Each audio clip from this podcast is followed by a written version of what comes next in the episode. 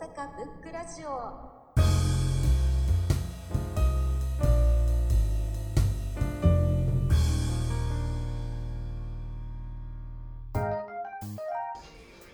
トム・ソーヤの冒険作者はマーク・トゥエイン。小学校の低学年だったと思います。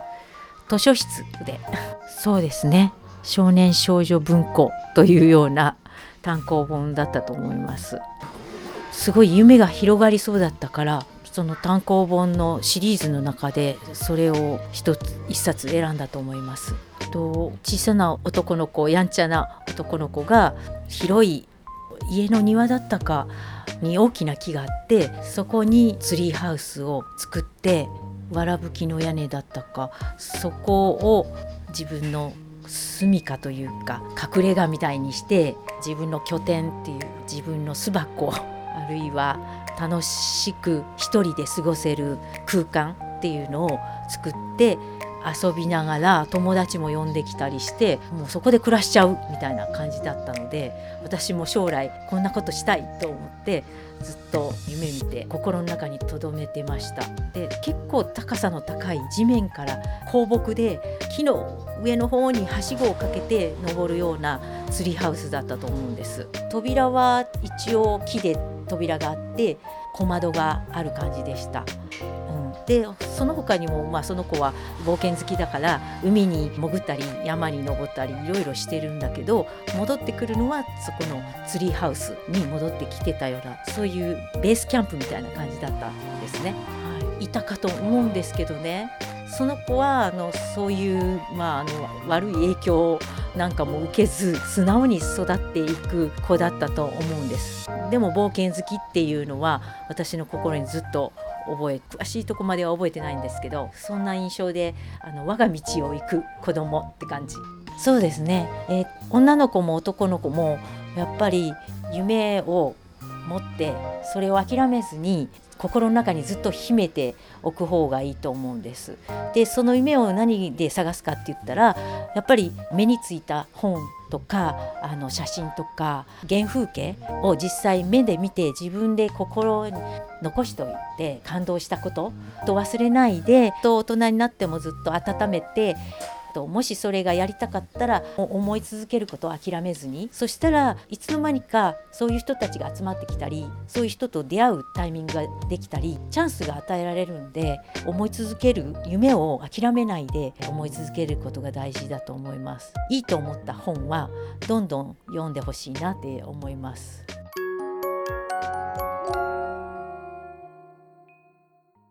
今は。本当そう閉ざしてますよね。うんうん。うん。人と人の関わりを、うん、やっぱり立ってるところありますよね、うん、関わられたくないし関わらないようにしてるっていうところは寂しいですけど、うん、そうですね。それとまあ異常気象っていうことでやっぱり機密性のある家を作ろうとしてる感じですね今の時代は。ありましたよ。うん、あの女の子友達ばっかりでとすごいその当時は空き地があったんでその空き地の中に結構な土の小山を作ってで中を掘ってみんなのあの友達同士の秘密基地にしようねって言って遊んでたこともありました。はい、今でもその夢はまあ友達に言ったら笑われるかもしれないけど今でも持っててツリーハウスを作りたいから建築の仕事を始めたんではないけれども気が付いたら建築の設計のお仕事をしていてでずっと夢に思ってたら心に思ってたらあのそういう条件が整ってきました今実際に。うん、作るフィールドがね実は丹波の方に土地が実の父親が買った土地があってそこほったらかししてるんでその土地を開拓して結構太い木があるんでそこにツリーハウスを作ろうかっていう話も出てます。えっと、ツリーハウス向けあの太い木、えっと、結局細い木は持たないんで、えっと、枝打ちしちゃってで太い幹だけ残してできれば23本太い木があればそこを全部3点腕木を出してで支えにして、えー、ツリーハウスを作るとかもう大木ってなかなかのないのでハワイみたいなねああいう樹齢の何百年とかいうのを探すの大変なのでやっぱり直径30センチ以上の木とそういうのを近いところに立ってる場所を探してそれぞれの樹木に持たせかけるというか荷重をかけて作ればできると思います。うん、あんまり高い位置にあるとまた幹が細くなっていくんで危ないのであとは支えの、まあ、ちょっと補助の材木は入れないといけないと思いますけど。うん。ツリーハウスの本とかありますよね。ありますあります。世界中のツリーハウスの写真集と